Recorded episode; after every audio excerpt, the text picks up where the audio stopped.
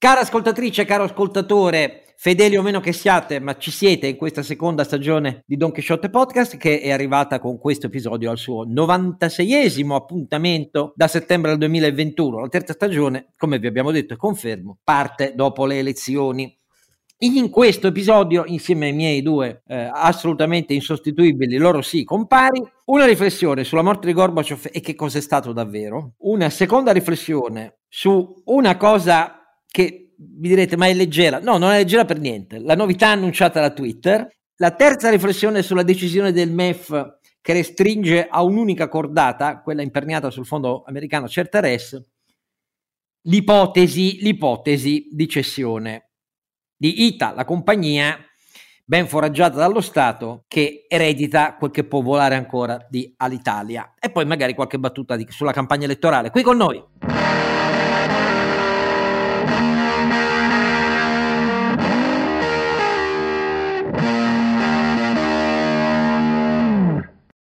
Oscar Giannino è sempre Don Chisciotte, tra l'altro ancora per qualche minuto era il compleanno di Don Chisciotte e ringrazia tutti quelli, che, tutti quelli che mi hanno fatto gli auguri perché non li ho potuti ringraziare uno per uno, veramente troppi, non li merito, eccetera, eccetera, ma grazie a tutti col cuore in mano. E però ci sono i due fondamentali. I due fondamentali sono innanzitutto Sancio Panza che avete già sentito. Renato Cifarelli che rinnova gli auguri a Oscar eh, per il suo compleanno 99esimo 99esimo insomma, proprio 90, boh. 96esimo eh, episodio sì. e, e, e 96 anni cioè, Berlusconi su TikTok è più giovane di me mi scappa una risata ma non ne parliamo Va bene, comunque su Don Chisciotte, ah, no, di Don, di Don Chisciotte.it è il sito. Eh sì. Non parliamo di Berlusconi su TikTok. No, no, eh, ti prego. no, no, ma... no, però devo dire che lui resta uno dei grandi della comunicazione. Cioè, poi, per carità, non, not, not my cup of tea, come si dice in inglese, cioè non, non è sicuramente il mio preferito, però devo dire che cioè, per una certa categoria una certa categoria rimane. Diciamo che dimostra andando su TikTok col suo stile un sovrano sprezzo del pericolo, come si dice nelle menzioni al merito dell'onorificenza. Però detto tutto questo, e poi abbiamo la nostra pila nucleare di eh, scienza e saggezza, e cioè ovviamente Ronzinante. Sì, che caro Roberto Caravella però che rifletteva, caro Oscar, che tutto sommato regalarti un mulino a vento eh, che fino a ieri poteva essere un po' un modo per prenderti per i fondelli oggi è una fonte di rendita parliamoci chiaro. Oh, cioè, cioè ti, ti, fai sui tuoi 7 megawatt a 300 euro a megawatt sono soldi Oscar. Eh, cioè, quindi io più che battaglie contro i mulini a vento le farei a favore dei mulini a vento. Quindi auguri amico mio Direi di sì, direi che hai perfettamente ragione. Me lo vedo Oscar partire lancia in resta contro... Cioè, per farle girare le pare, quelle, cioè, contro... quelle, con due L già a noi come sono anni che le fa girare, però... Trasformiamo il nostro mulino in un impianto generatore. Questo. Va bene, d'accordo. Potrebbe essere un'idea. Eh, esatto. Allora, detto tutto questo, um, cari compari, cominciamo con la scomparsa di Mikhail Sergeyevich Gorbachev.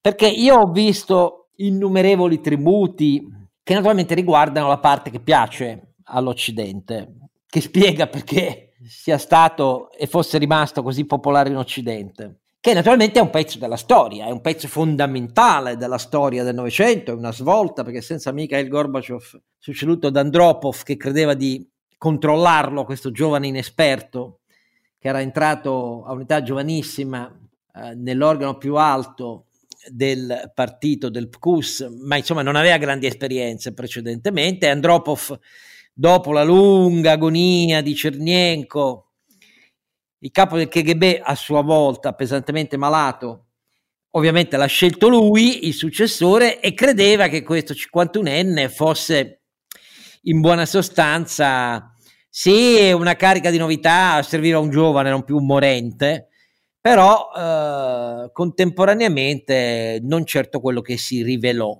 Detto questo, sì, è vero, la perestroica e la glasnost sono stati il presupposto che fece crollare quel sistema, perché dal di dentro il sistema si oppose con tutte le forze che aveva, ed erano tutte le forze, perché il partito controllava tutto all'epoca.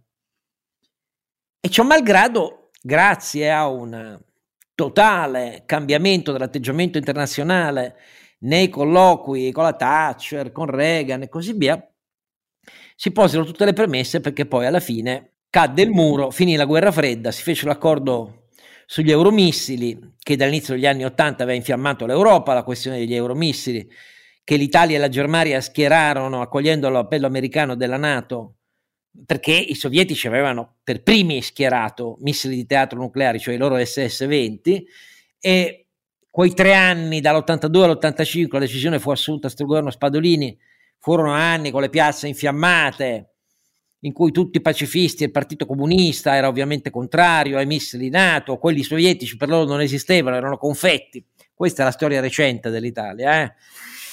Ma detto que- tutto questo, invece, con Gorbaciov cambiò questa cosa perché Gorbaciov era assolutamente consapevole che il sistema pol- militare industriale russo non aveva retto alla prova degli investimenti americani, del balzo in avanti, le guerre stellari, ve lo ricordate? Ecco. E quindi arrivarono gli accordi sui missili non solo europei, ma START, le testate intercontinentali, e tutto questo pose le basi, insieme alla riforma e alla glasnost, cioè alla trasparenza, perché finisse la guerra fredda e poi nell'89 la caduta del muro e poi un anno e mezzo dopo la rivolta dei paesi baltici e di molti paesi satelliti dell'est europeo che proclamavano l'indipendenza, la fine dell'Unione Sovietica. Questa è la parte per cui all'Occidente piace molto ed è una parte innegabile. Però quello che io trovo sfugga a molti ancora e che serve a capire meglio cosa è successo in Russia dopo l'insuccesso di Gorbaciov è che il tentativo di Gorbaciov, cioè di avviare delle riforme che riguardavano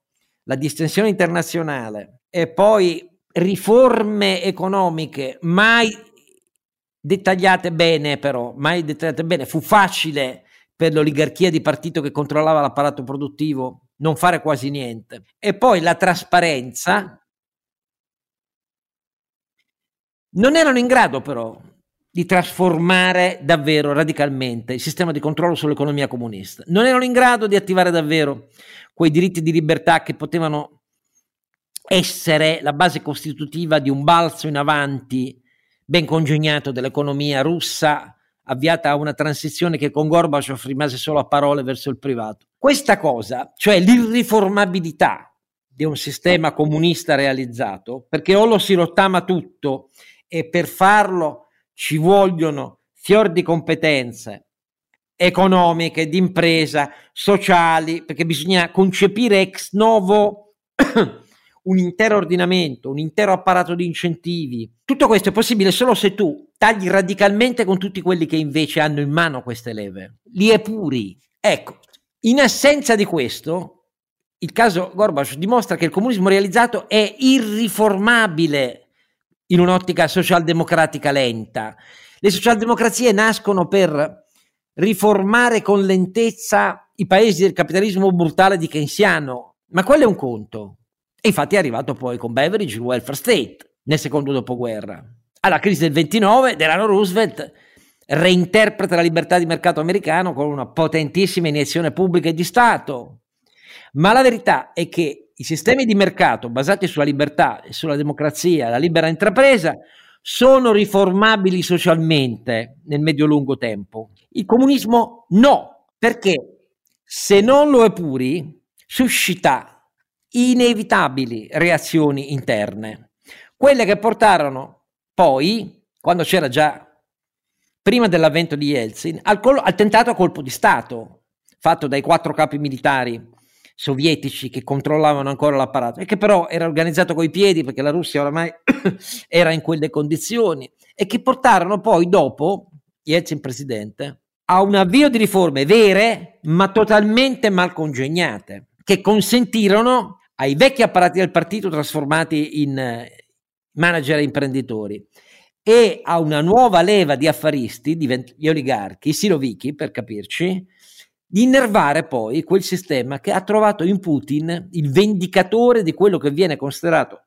dalla maggioranza dei russi, qualunque sia la loro opinione politica sui capi, un disastro, cioè la fine dell'Unione Sovietica. Ecco, questo per essere chiari, questa roba qua non possiamo dimenticarla. Il comunismo è irriformabile. Tutti i tentativi dei partiti comunisti europei di credere che c'era una lezione in quello e che sarebbe diventata una socialdemocrazia potentissima la Russia sono svaniti come neve al sole. Allora io mi permetto di dire che ricordare questo punto di fondo serve a capire meglio l'ascesa e la forza di Putin, serve a capire meglio la docilità che rimane una delle caratteristiche di massa dei russi che non sono elitari e non hanno studiato in Occidente e che è il ciò che plasma la base su cui Putin poi ha eretto anno dopo anno la sua strategia di fronte alla quale l'Europa e l'Occidente sono rimasti assolutamente muti e sordi, perché la guerra dell'Ucraina di quest'anno nasce da anni e anni di azioni militari, di provocazioni militari. La seconda guerra in Cecenia di Putin, con cui Putin esordisce, era già evidente. Eh, eh, Putin tre giorni fa ha parlato di l'Islam alleato perché è finito l'ordine mondiale fondato sugli Stati Uniti e le presunte liberal democrazie. Lui dice l'Islam è alleato. Ma quale Islam è alleato? La prima guerra cecena, dopo l'umiliazione, la seconda guerra cecena, scusate, dopo l'umiliazione della prima guerra cecena, quando lui non era ancora al potere, la seconda guerra cecena applica il seguente criterio: spianare con l'artiglieria e gli aerei villaggi e città caucasici dove c'erano islamici che rifiutavano di essere serbi alla Russia e continuare a essere annessi alla Russia, spianarli, sostituirli con marionette, quelli ancora oggi che poi gli danno i reparti per combattere le guerre sporche, e dall'altra parte suscitare il primo ingresso nella storia in ampie forze dei jihadisti che, vista la battaglia anti-islamista di Putin, contro gli islamici secessionisti, la Jihad diventa poi la forza operativa sul campo negli ultimi parti della seconda guerra cecena, si installa nel Caucaso e inizia eh, a mietere i suoi successi nel mondo. Ecco, questa è l'idea di Islam alleato di Putin, l'Islam che accetta il suo nazionalismo panrusso imperialista zarista. Questo è. Allora, detto tutto questo, Gorbaciov significa anche tutte queste cose qua. Non voglio fare la voce fuori dal coro, perdonatemi, ne ho parlato fin troppo, però l'irriformabilità del comunismo, per chi ha un'idea del Novecento, non è esattamente una cosa trascurabile, eh? perché anche i partiti comunisti occidentali, il famoso eurocomunismo, vi ricordate ai tempi di Berlinguer, Santiago Carriglio e così via, Marché in Francia, quella roba lì era un'illusione che fu travolta dallo stesso insuccesso di Gorbaciov anni dopo, anni dopo. Benissimo, questo è quello che volevo dire io, pronto a farmi bastonare dai miei due compari che diranno ma Gorbaciov grande statista mondiale, bla bla bla. No, no, no, se, se, no io penso che sia un, un, fallimento di grande successo, come direbbero alla, alla NASA per l'Apollo 13. Hai detto bene tu, è, ogni progetto di ehm, di Gorbaciov si è rivelato un fallimento. Allora noi festeggiamo i suoi fallimenti, benissimo. Eh, festeggiamo il fatto che era un comunista che pensava, pensava, come hai detto correttamente tu, che il comunismo fosse riformabile, che pe- festeggiamo il fatto che eh, da, da, russo pensava che la Russia potesse conservare un ruolo di, eh, di potenza mondiale eh, beh, non è il solo, mi sembra di capire, però insomma, eh, anche questo è un fallimento. Eh, l'altro elemento era che, se, secondo me, eh, alla fine non ha mai cambiato l'idea autoritaria, che, che ne dica, sul, eh, sul fatto che la, la, politica ha il privilegio sui diritti, eh, per esempio, de, diciamo, delle minoranze nazionali, penso a al Caucaso, penso alla Georgia, all'Azerbaigian, insomma, le repressioni e, e gli interventi per, per, come dire, per, per reprimere proprio i, i multinazionalisti locali ancora oggi se, se li ricordano in, in, nelle, nelle, ex repubbliche sovietiche. Quindi Oscar, fai bene a dirlo, poi l'uomo in Occidente è, eh, diciamo, ben ricordato, com- diversamente dalla gran parte dei propri ex o attuali concittadini che lo considerano un uomo senza nervo e tutto sommato gli associano al disfacimento di un, un regime che per molti è ancora elemento di nostalgia. Non lo so, cioè certamente una persona di importanza storica, ma, ma appunto perché celebriamo con, scusate, con un filo di soddisfazione il suo fallimento nel tentare di riformare un irriformabile comunismo. Quindi, caro Oscar, questa volta siamo d'accordo. Ma poi, scusate, questa lezione ha avuto effetti di un'importanza planetaria del tutto paragonabile, se non maggiore, alla distensione che subentrò con Gorbaciov, politico-militare con gli Stati Uniti e la Nato. Penso al fatto che sarebbe incomprensibile, se non alla luce dei fallimenti di Gorbaciov, la stretta che Xi Jinping da anni, adesso c'è il nuovo congresso che arriva, lo confermeranno ancora una volta, dà a tutto il processo di riforme avviato dai tempi addirittura di Deng Xiaoping, quando bianco o nero perché a chiappi. No, neanche per idea, perché le zone economiche speciali con cui la Cina è decollata nascevano da Deng Xiaoping, gli imprenditori privati che si affacciavano nascevano con Deng Xiaoping, eccetera, eccetera. Xi Jinping dice, ma non abbiamo imparato niente? Dal fallimento di Gorbaciov e vai con le strette del partito, citofonare a Jack Ma per avere una conferma, con le strette del partito di nuovo su tutto, sui libri di testo, sull'indottrinamento, sui campi di concentramento per gli auguri, sulle minacce a Taiwan, la marina che nel Pacifico soverchia quella americana, la marina militare e così via. Quello nasce dal fallimento di Gorbaciov eh? e dal fatto che il Partito Comunista Cinese è pronto a dire no, oh, è il partito che deve governare tutto. Si torni al fondamento per cui questa è una società che non può tollerare diritti di libertà. Ecco, questo per dire, e quella è la base della Cina che post globalizzazione è diventata prima la prima fabbrica del mondo e che oggi ha le prese con la crisi economica di rallentamento, non di recessione, ma più grave della sua storia da che ha fatto il balzo in avanti, più grave. Molti pensano che questo concederà spazi di libertà non esiste neanche come remota ipotesi che li concederà. Questo è il punto. Vabbè, comunque, insomma, no, non chiedo a Renato. Io, eh, Renato no, io, vabbè, eh, non mi metto di sicuro a, a, metterla sul piano storico perché eh, ti, in questo ti considero una persona preparatissima, quindi li, lungi da me.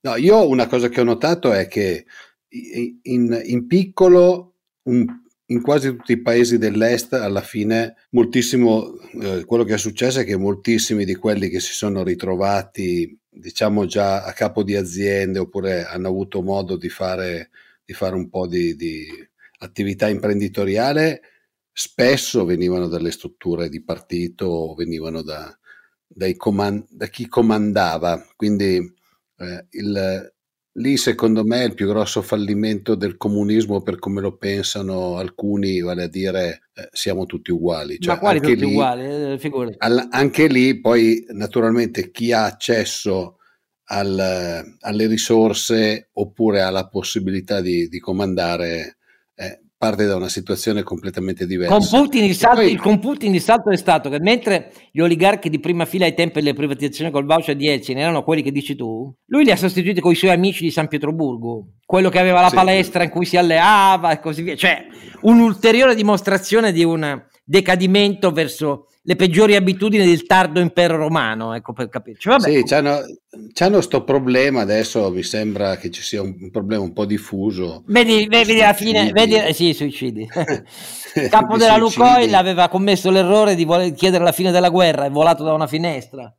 Perché era troppo, imbarazzato, era troppo no. imbarazzante per il regime di Putin imprigionarlo e condannarlo al carcere, quindi l'hanno fatto volare fuori. Vabbè, Poi l'altra, l'altra cosa invece che, che mi chiedevo è che, eh, o sulla quale riflettevo, è che molto probabilmente un'altra delle grandi differenze fra la Russia e la Cina è che i russi hanno sempre un po' sopravvalutato le proprie capacità imprenditoriali, mettiamola così. Cioè loro erano convinti di riuscire a, a saper fare le cose, mentre invece sono sempre stati tecnologicamente indietro.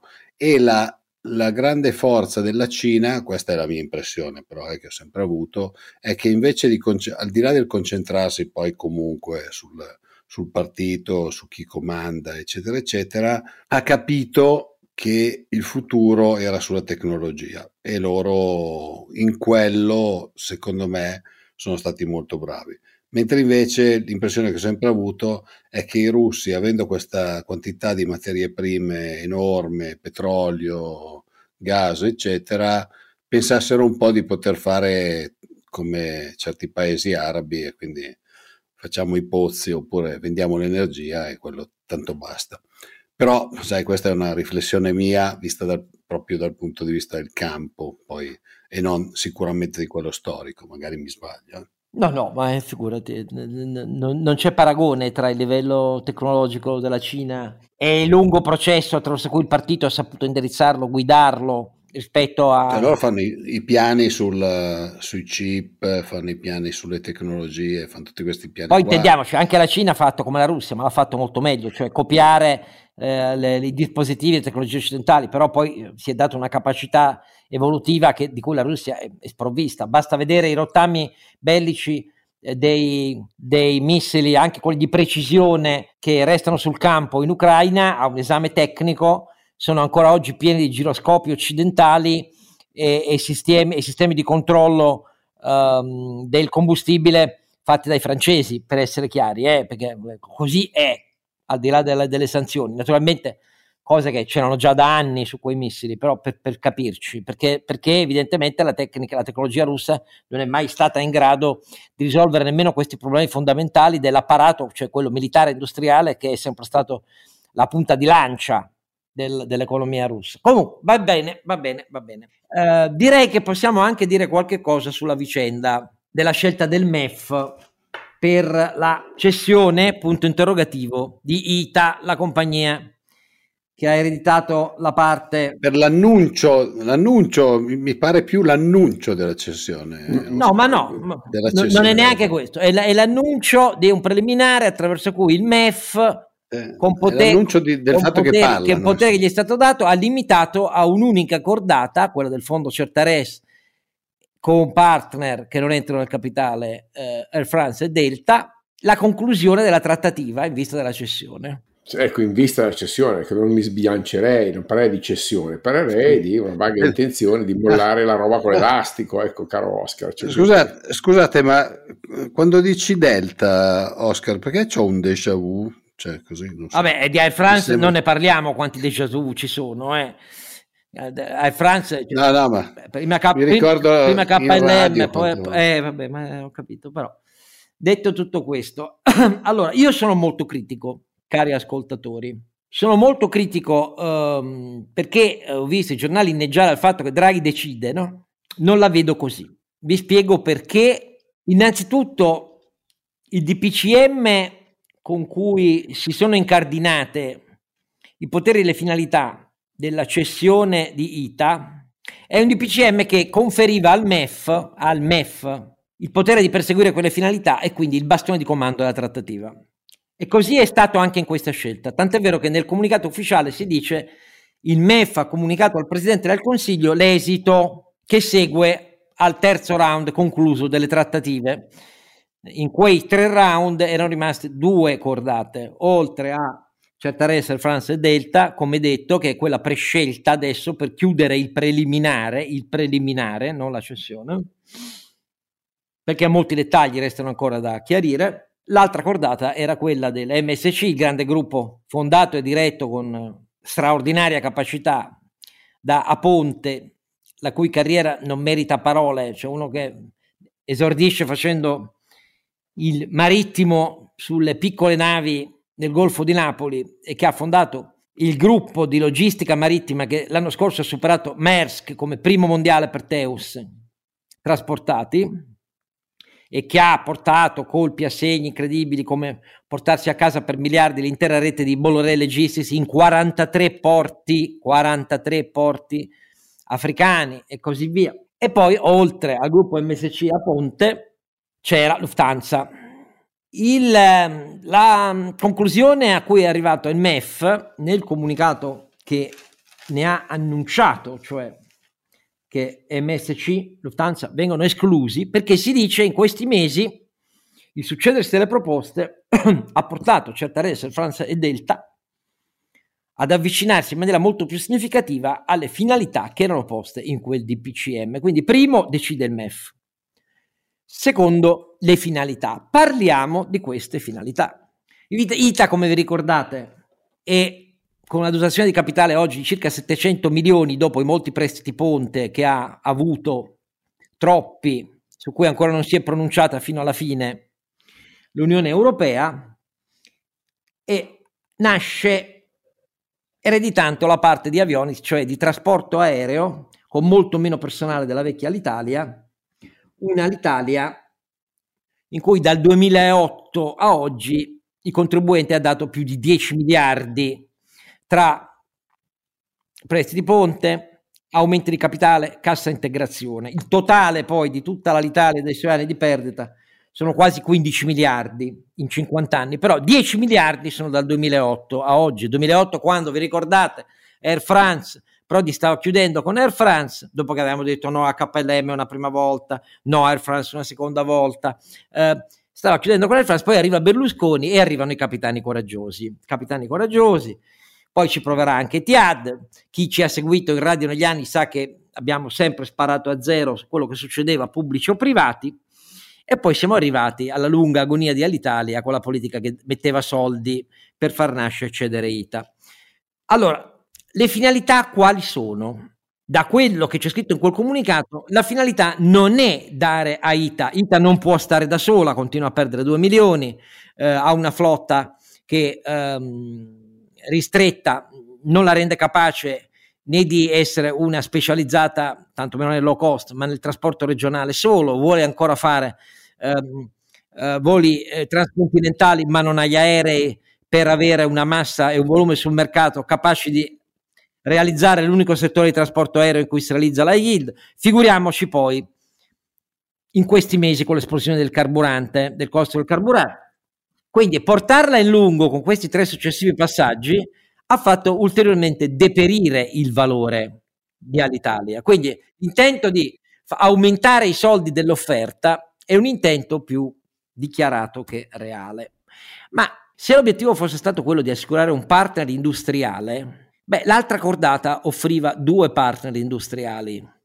Primo, a Ponte, del tutto interessato a prendere il 60% della compagnia, riservandone il 20% a Lufthansa, a Ponte del tutto interessato a realizzare, vista la sua forza nel settore cargo marittimo, logistica, terminali portuali, quello che tutti i giganti della logistica stanno facendo sia su vasta scala, la Maersk ha da giugno del 2022 fatto partire la sua eh, Maersk eh, Cargo, la sua compagnia aerea cargo, ma basta vedere anche i giganti della logistica come Amazon e così via hanno iniziato a interessarsi a pezzi del trasporto per la consegna e ad accordi con i giganti del trasporto. È una tendenza che da due anni a questa parte è diventata obbligata per i giganti della logistica mondiale. Quindi era interessato a dare a ITA, che non ne ha tranne due vecchi aerei, una vera flotta cargo, a immetterla nella sua rete africana e verso l'Asia, con accordi navali aerei, a seconda del trasporto di medio o lungo raggio, regionale o intercontinentale. E poi c'era il signor partner industriale Lufthansa, rispetto alla quale l'Italia avrebbe fatto quello che hanno fatto le altre compagnie che Lufthansa ha preso in Europa man mano che le vecchie bandiere nazionali erano costrette dalla liberalizzazione interna e dal morso low cost ad ammainare bandiera per non spendere miliardi del contribuente come invece hanno fatto l'Italia, le Austrian Airlines, Swiss Air, eccetera, eccetera, eccetera. Quindi era tutto chiaro, però era chiaro che loro volevano l'80%, cioè volevano una cessione vera. A. B il ruolo azionario dello Stato sarebbe stato minoritario, loro avevano preso sul serio l'idea che lo Stato voleva uscire presto e lo Stato non avrebbe avuto potere di gestione.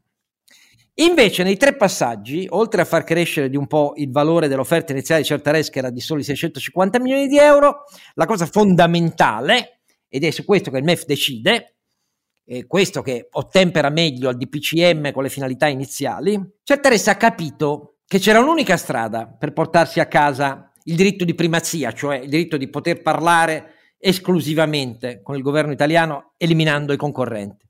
Qual era? Le, era le poltrone per caso? Ma no, non è solo poltrone, è ben di più. Qual era? Il fatto che aveva due partner che sommati potevano essere più interessanti perché innanzitutto fanno parte della stessa alleanza internazionale della vecchia Italia, Lufthansa no, come ovvio e cioè Air France Delta. No, perché Air France non può entrare nel capitale per almeno altri due anni e infatti non entra nel capitale. Delta non è praticamente mai stata interessata nel capitale, è solo interessata a tenersi l'accordo commerciale e a stringerlo ancora di più, in maniera che sul mercato americano ITA lavori per lei, per portargli i passeggeri verso i propri voli transcontinentali. Quindi a, a prendere la quota all'inizio è solo Certares, che per di più è un fondo americano. Io vi ricordo che nessuna compagnia europea, seppur dopo la liberalizzazione interna, può avere il 51% di una compagnia aerea europea.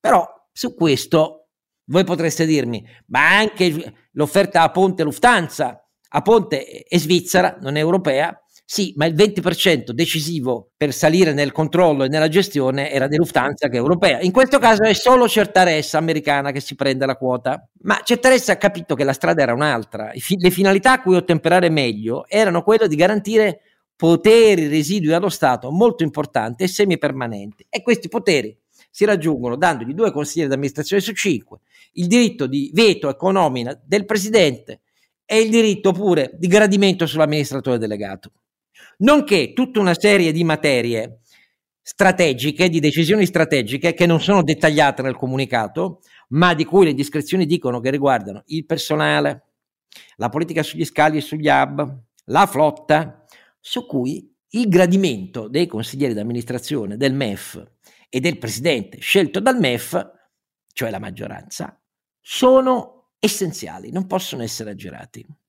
Dopodiché si dice anche ma con certa è stato possibile mettere a punto anche una graduazione nel tempo a seconda dei risultati della compagnia di, nuovi, di nuove somme riconosciute allo Stato, perché è grazie allo Stato che si meritano l'avviamento. E si dice pure che all'atto della cessione della quota residia, che diciamo è il 49%, comunque superiore al 40%, io scommetto che sarà il 49%, eh, all'atto di quella cessione ci sarà un ulteriore sborso da parte dei soci di questa cordata. Allora, com- come è evidente la parte di governance, ciò che il MEF rico- riconosce come la cosa fondamentale, si è scelto un partner che non ha la forza industriale di, di Aponte, non ha partner immediatamente che assumono una quota, una quota rilevante e con una rete europea e internazionale a cui fare riferimento per il futuro di ITA come Lufthansa, le attività aeree di Certares sono il fatto che ha due grandi agenzie di viaggi,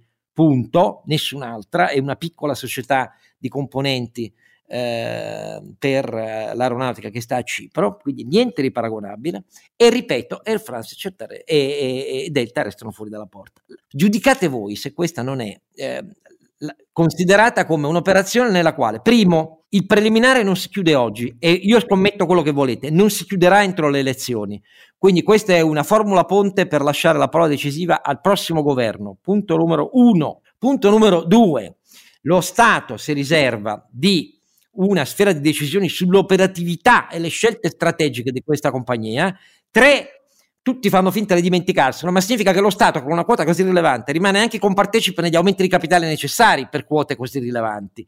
Ecco, a me tutte queste cose mi stanno sul gozzo e non mi ritrovo manco per niente con l'idea che Draghi ha deciso. Ha deciso il MEF che ha comunicato a Draghi questo preliminare, che a me sembra solo un modo per dire individuiamo per il prossimo governo i partner con cui chiudere che sono più favorevoli al maggior ruolo permanente dello Stato sul futuro di ITA. Quello che ci hanno insegnato i decenni è che questo errore andava reciso una volta per sempre. Questa resta la mia opinione e se voi pensate che sia estremismo liberista è una puttanata perché non so di quanti altri miliardi del contribuente avete ancora bisogno che vengano bruciati prima di capire che qui non c'entra libero mercato Okay. C'entra il fatto che lo Stato le ha sempre sbagliate le decisioni, ha sempre continuato a parlare di una compagnia di bandiera che da, dai tempi della liberalizzazione aerea in Europa non esistono più le compagnie di bandiera. Ah, voi mi dite però Air France, eccetera, eccetera. Sì, Air France che è sotto ricapitalizzazione non ha dato i soldi indietro. Lufthansa è partecipata dallo Stato tedesco, i soldi indietro li ha ridati, è per questo che Air France non può assumere alcuna partecipazione. Allora, io la penso così, sono pronto a essere bastonato dai miei due compari. Che, sta, che stanno muti, mu, muti, muti. No, io eh, devo dire che ho una lettura molto simile alla tua, Oscar. Alla fine non riusciamo a uscire da questo circolo eh, neanche più vizioso a questo punto. No, speriamo di essere circolo smentiti, eh, però da quel che si capisce oggi. Assu- da questo circolo assurdo per cui dobbiamo sempre avere lo Stato che ha voce in capitolo e, e può eh, decidere le sorti della compagnia.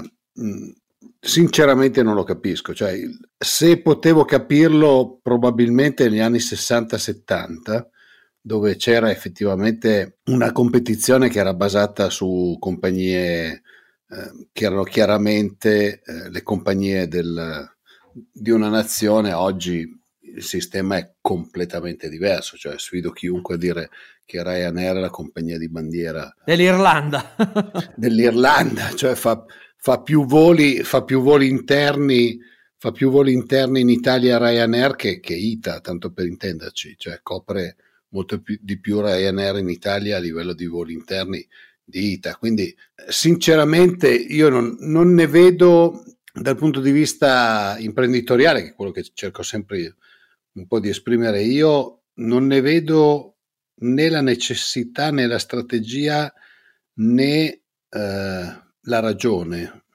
sinceramente. Cioè, se poi la ragione è, è quella che parla, i parlamentari non hanno mai pagato i biglietti aerei. Insomma, no, ma la cosa, la cosa incredibile cioè, è che per... E li pagavamo abbondantemente. Dopo tutti questi anni, i sindacati confederali e anche molti dei piloti erano per Lufthansa MSC, ovviamente, e, sono, e non riescono a capire di questo ribaltamento della scelta. Oh, i sindacati sono sempre stati perché lo Stato ci fosse, ma persino loro hanno capito dopo decenni che lo Stato li ha, li ha portati a perdere migliaia e migliaia di occupati, oltre a bruciare miliardi di contribuenti, su questo i sindacati sono meno sensibili, però così è.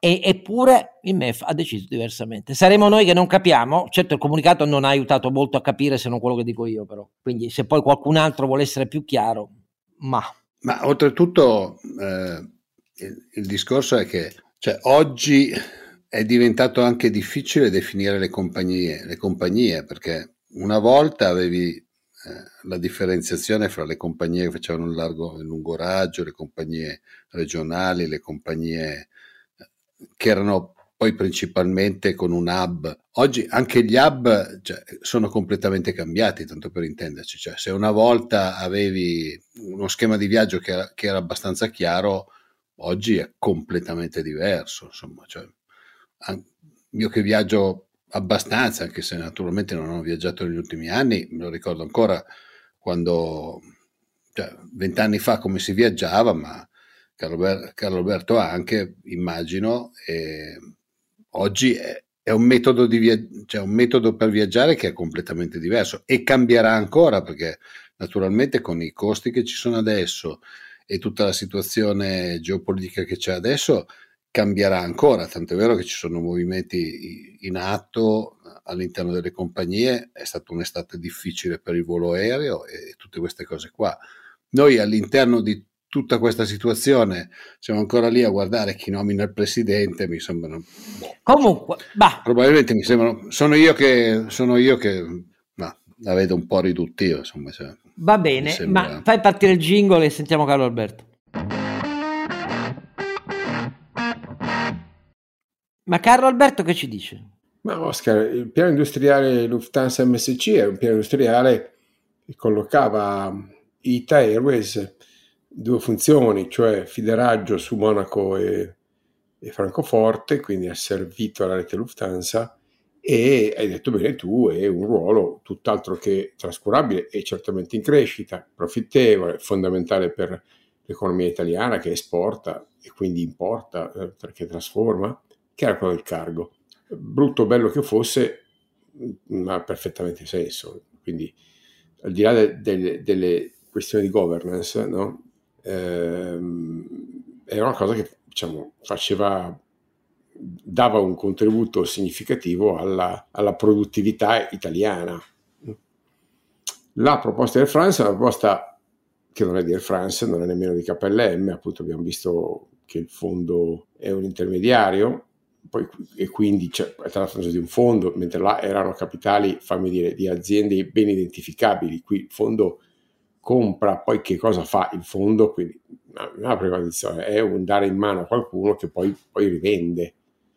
Eh, e non è detto che, eh, che, che, Delta sia interessato a comprare, non è neanche detto che, che Air France fra due anni, quando scade il divieto imposto per aver ricevuto gli aiuti pubblici, poi perfezioni la sua richiesta. Quindi condivido l'idea che si tratti di una privatizzazione un po' finta con l'elastico, eh, dove, dove, la governance eh, e, e, la politica di non mollarla ha avuto probabilmente il, eh, il gioco più, più, facile, però torno a dire il piano industriale implicito di eh, France KLM, KLM per adesso a giudicare da quanto, da scar- dalle scarne informazioni che emergono, è, è, è, debole. A me interessa questo, i dibattiti sulla compagnia di bandiera o meno, per me uno, una, un vettore aereo che è un'azienda legittima orientata al profitto, siccome vive di concessioni pubbliche su un bene scarso che sono gli slot o comunque i diritti di transito, eh, non può non avere una funzione, fammi dire, pubblica eh, quindi nel, nel, commentare la scelta del MEF, il criterio che dovrebbe illuminare gli italiani è quale delle due opzioni eh, genera più esternalità positive per il sistema paese. Questa è la domanda corretta in termini di impostazione economica, di governance. Invece la domanda corretta è stata è quale delle due soluzioni mi consente di, di continuare a, a andare avanti a fare le mie porcherie piazzando amici degli amici in quella che è sempre stata una filiale della politica romana. Ecco, purtroppo su questo ti devo seguire. Ai nostri ascoltatori ricordiamo che il giudizio che da cittadini, visto che i soldi sono i nostri, ehm, dobbiamo dare di questo accordo è che il piano industriale che ne consegue diciamo, abbandoni le velleità abbastanza ridicole. All'Italia ha eh, una quota di mercato del traffico aereo internazionale sull'Italia che è inferiore al 10%, altro che compagnia di bandiera, cioè la prima compagnia di bandiera, bandiera blu, bandiera verde del turismo italiano è Ryanair, punto, e la seconda è EasyJet, cioè l'esatto contrario, stiamo parlando di aziende imprenditoriali nate in contrasto con i grandi vettori nazionali, eh, ora meno in contrasto, un po' più in complemento, è finito il mondo, anche sono aumentati i loro costi, cioè ricordiamo che il traffico aereo che è risalito a volumi inattesi, oggi sconta anche prezzi senza precedenti per via del carburante, un po', un po' posso dire anche perché le compagnie si approfittano, domanda alta, eh, revenge tourism come si dice, dopo due anni di lockdown la gente è tornata a volare oltre al business e, e, e i prezzi sono veramente decollati alle stelle. Oggi viaggiare in aereo è veramente... Per assurdo, sai che Carlo Alberto mi sa che il business comunque si è ripreso un po' meno di quanto si è ripartito il turismo. Così a naso mio. Eh, no, non, ho, non ho la segmentazione, ma certamente si è ripreso sì, il turismo assolutamente vero, vediamo i dati. No, però, però, ragazzi, si è ripreso così tanto che il ridimensionamento che nel, nell'anno e mezzo che di, avevano fatto tutti di Covid, stato, a partire dai equipaggi, lo stesso Ryanair ha dovuto annullare migliaia di voli e così tutte le altre grandi compagnie, eh. Cioè, qui, per dirci, sì, è risalito molto più delle attese, tanto più che sono rimasti tutti spiazzati. Questa è un'altra delle cose per cui hanno dovuto arruolare, Ryanair ha dovuto arruolare equipaggi pagandoli cifre che non pagava mai prima perché altrimenti teneva gli aerei a terra, molti aerei a terra, per essere chiari, cioè quindi è comunque risalito in maniera molto molto molto cospicua. Sì, ecco, però dimentichiamoci la narrazione surreale, un po' cialtronesca che fanno tante forze politiche, dicono ah ma l'Italia, scusate, ITA qui c'è 20 anni di abitudini, difficile passare, eh, ITA Airways è eh, il canale di ingresso del turismo internazionale in Italia Ah, I numeri smentiscono una ricostruzione manipolatoria e populista di questo genere. Ora, io auguro le migliori sorti e migliori eh, futuro a Ita Airways a chiunque venga affidata, ma limitiamoci appunto che una linea aerea che vive di concessioni ha l'obbligo di generare esternalità positive per il sistema economico e sociale su cui eh, insiste questo è il criterio che deve giudicare. Oh, quindi, Oscar, magari hai ragione tu, io mi riservo il beneficio del dubbio, perché al MEF non sono stupidi, ehm, ma sa- sarò felice di darti ragione eh, se quello che hai ricostruito tu, che è mo- purtroppo molto plausibile, si confermerà. Noi abbiamo avuto evidenza per, in questi mesi, in questi anni. Io sarei felicissimo di dare torto a, a, a Oscar e la cedono e, e, cedono anche tutti i diritti no. di poltrona, eccetera. Però eh, Ragazzi, se il closing dubbio. va al prossimo governo, come scrivono già tutti i giornali oggi, la Meloni ha vinto, punto. Non ci sono chiacchiere. Boh.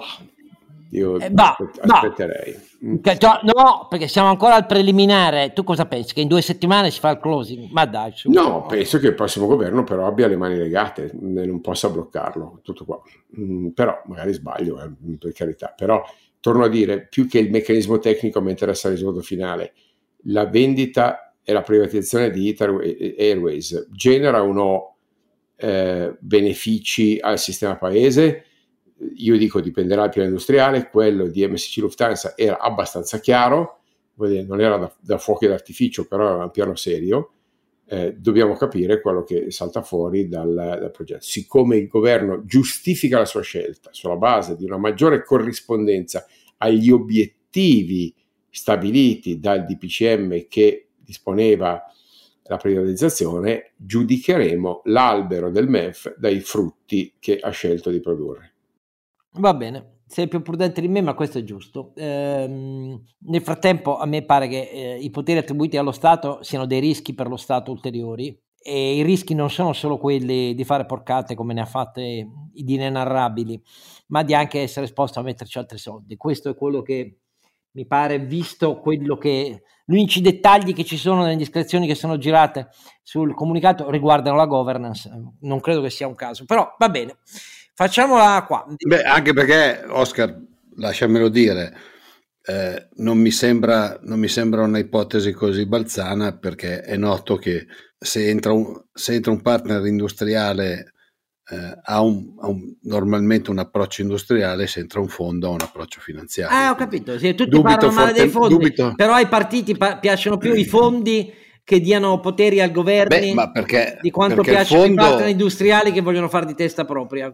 Eh, cioè, eh, il caso, il caso fondo, Ilva è evidente. Ecco. fondo poi quando, quando comincia a ottimi, ottimizza la parte finanziaria, quindi se il governo poi è disponibile a, a, seguire, è evidente che il fondo è più malleabile che non un partner industriale che magari la guarda più sul, dal lato della governance. Oh, nel, nel, frattempo, nel frattempo, siccome il tempo corre, c'è una non trascurabile impresa di impatto mondiale che ha preso una decisione sull'editing dei testi che vanno sulla sua piattaforma, Carlo Alberto.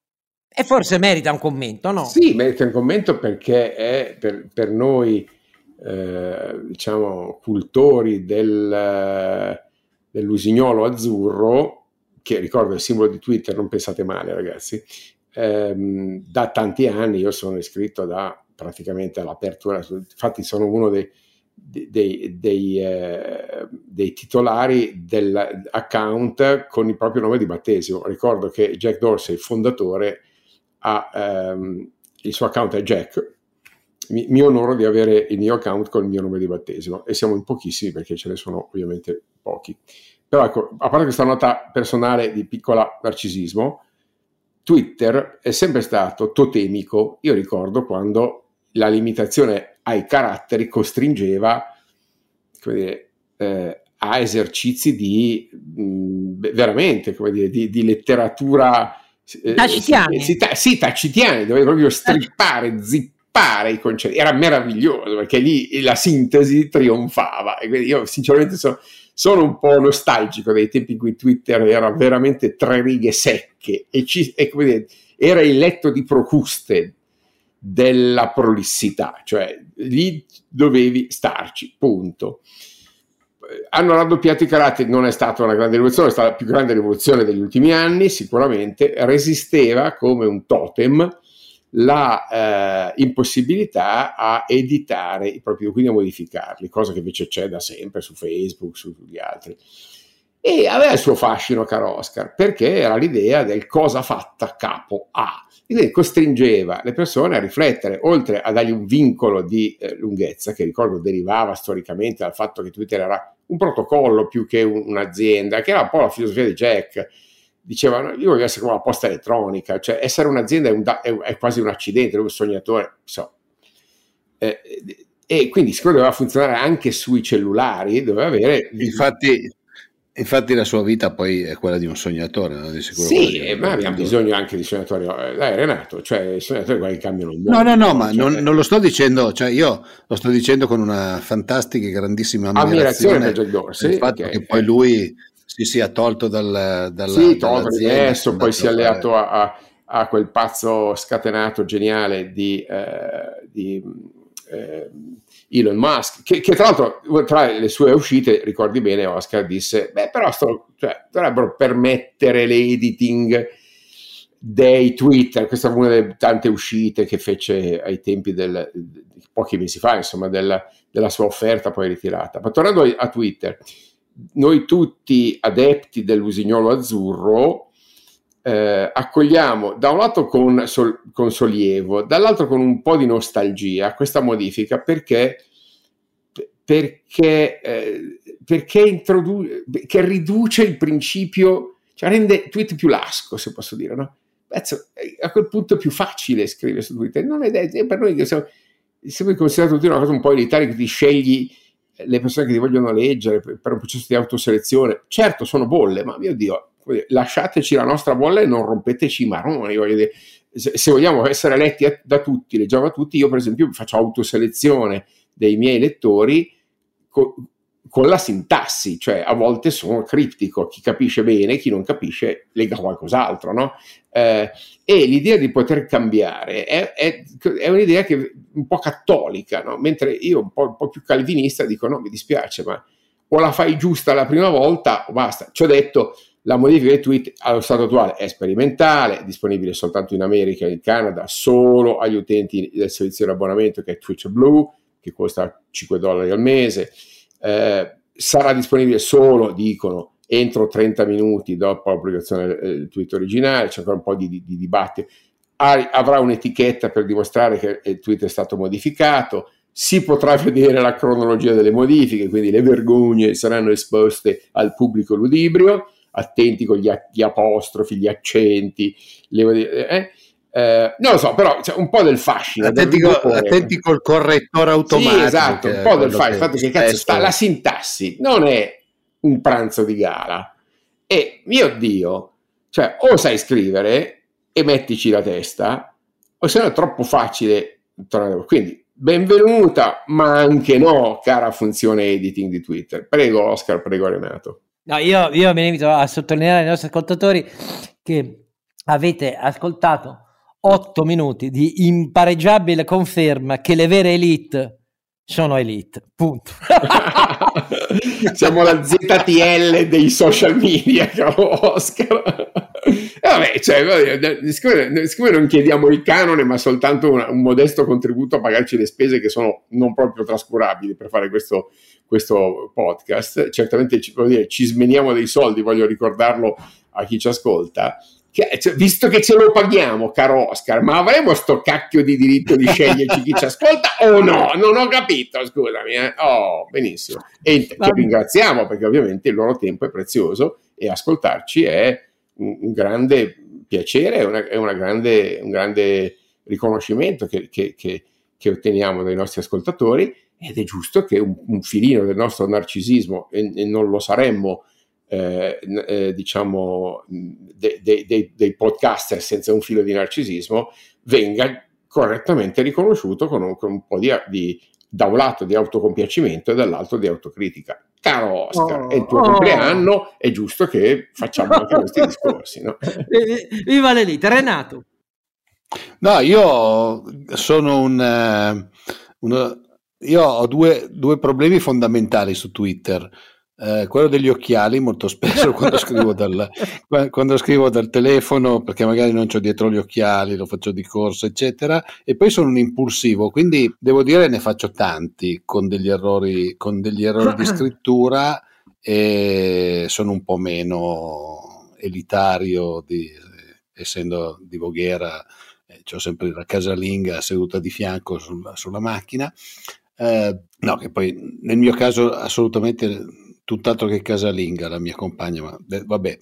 Detto questo, mh, mm, allora io sono anch'io, devo dire, cioè, l'aspettavo, però mi va bene se la fanno per dire 10 minuti e, e c'è la traccia, perché se no diventa, diventa, troppo comodo poi, anche negli ultimi periodi abbiamo visto un sacco di tweet che sono stati tirati fuori da qualche nostro amico che va a rinvangare i vecchi tweet dei politici, eh, se c'è la possibilità magari di mm, metterli a posto senza dire niente, non mi piace. Va bene, dai, qualche battutina sulla campagna elettorale, ragazzi. Ma, ma però se dici la tua su Twitter, scusa, cioè, c'è 350.000 follower, dici la tua, eh, adesso che poi spicolare. Cioè. Ma io sono un, io sono un uh, utilizzatore anomalo nel senso che io che pure tu sei anomalo, sei anomalo, in generale diciamo quindi anche su questo Però, dici qualcosa che non sappiamo cazzo Oscar siamo qua ad ascoltarti eh. sono anomalo in generale eh. perché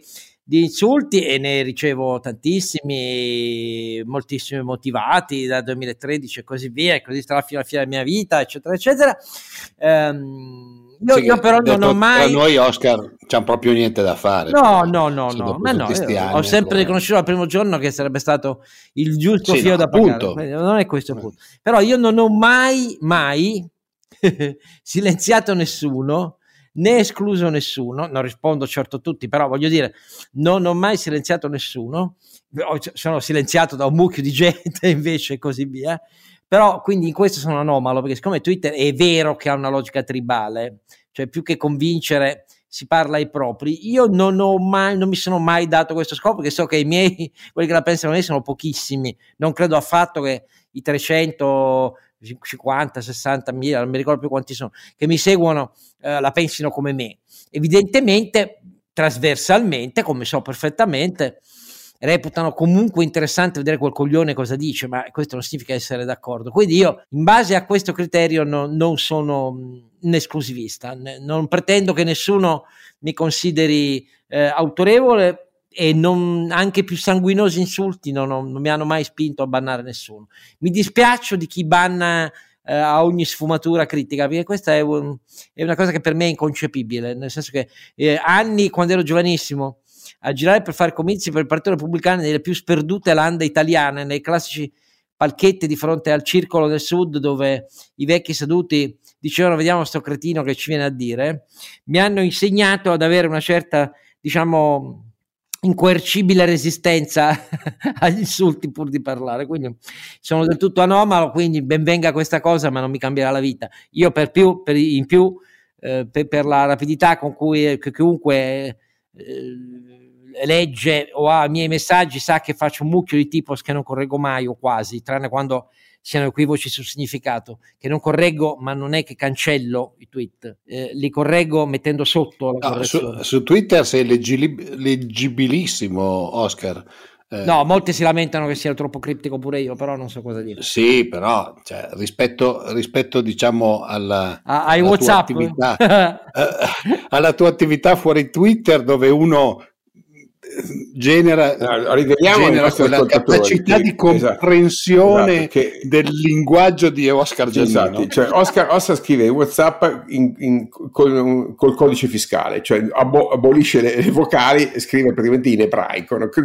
Esatto. Eh, eh, e noi abbiamo esattamente una, una decodifica tipo Turing eh, che poi, poi, traduce in italiano corrente. Cioè, stiamo qui che ha spiegato Google che ci dia il traduttore automatico dall'oscarese all'italiano, ci vorrà Dai. un po' di tempo. Promettiamo che le prossime puntate ci occupiamo più della campagna elettorale. Io comunque personalmente vi segnalo eh, il quanto costa su Libri Oltre di Costantino De Blasi, eh, di cui seguo accanitamente ogni puntata come quasi tutte quelle di Liberi Oltre, perché Costantino è uno dei più indefettibili castigatori delle minchiate eh, che ci sono in tutti i programmi a, a, schiovere, come si dice a Napoli, eh, dei diversi partiti ed è fenomenale in questo, devo dire la verità. Anche Mario, eh, non, è, non, è, che le faccia passare, però Costantino verso i numeri. Mario ha uno stile più sarcastico, come sa chi lo, chi lo conosce, lo apprezza e gli, e gli, vuole bene. Mario Seminario, sto dicendo.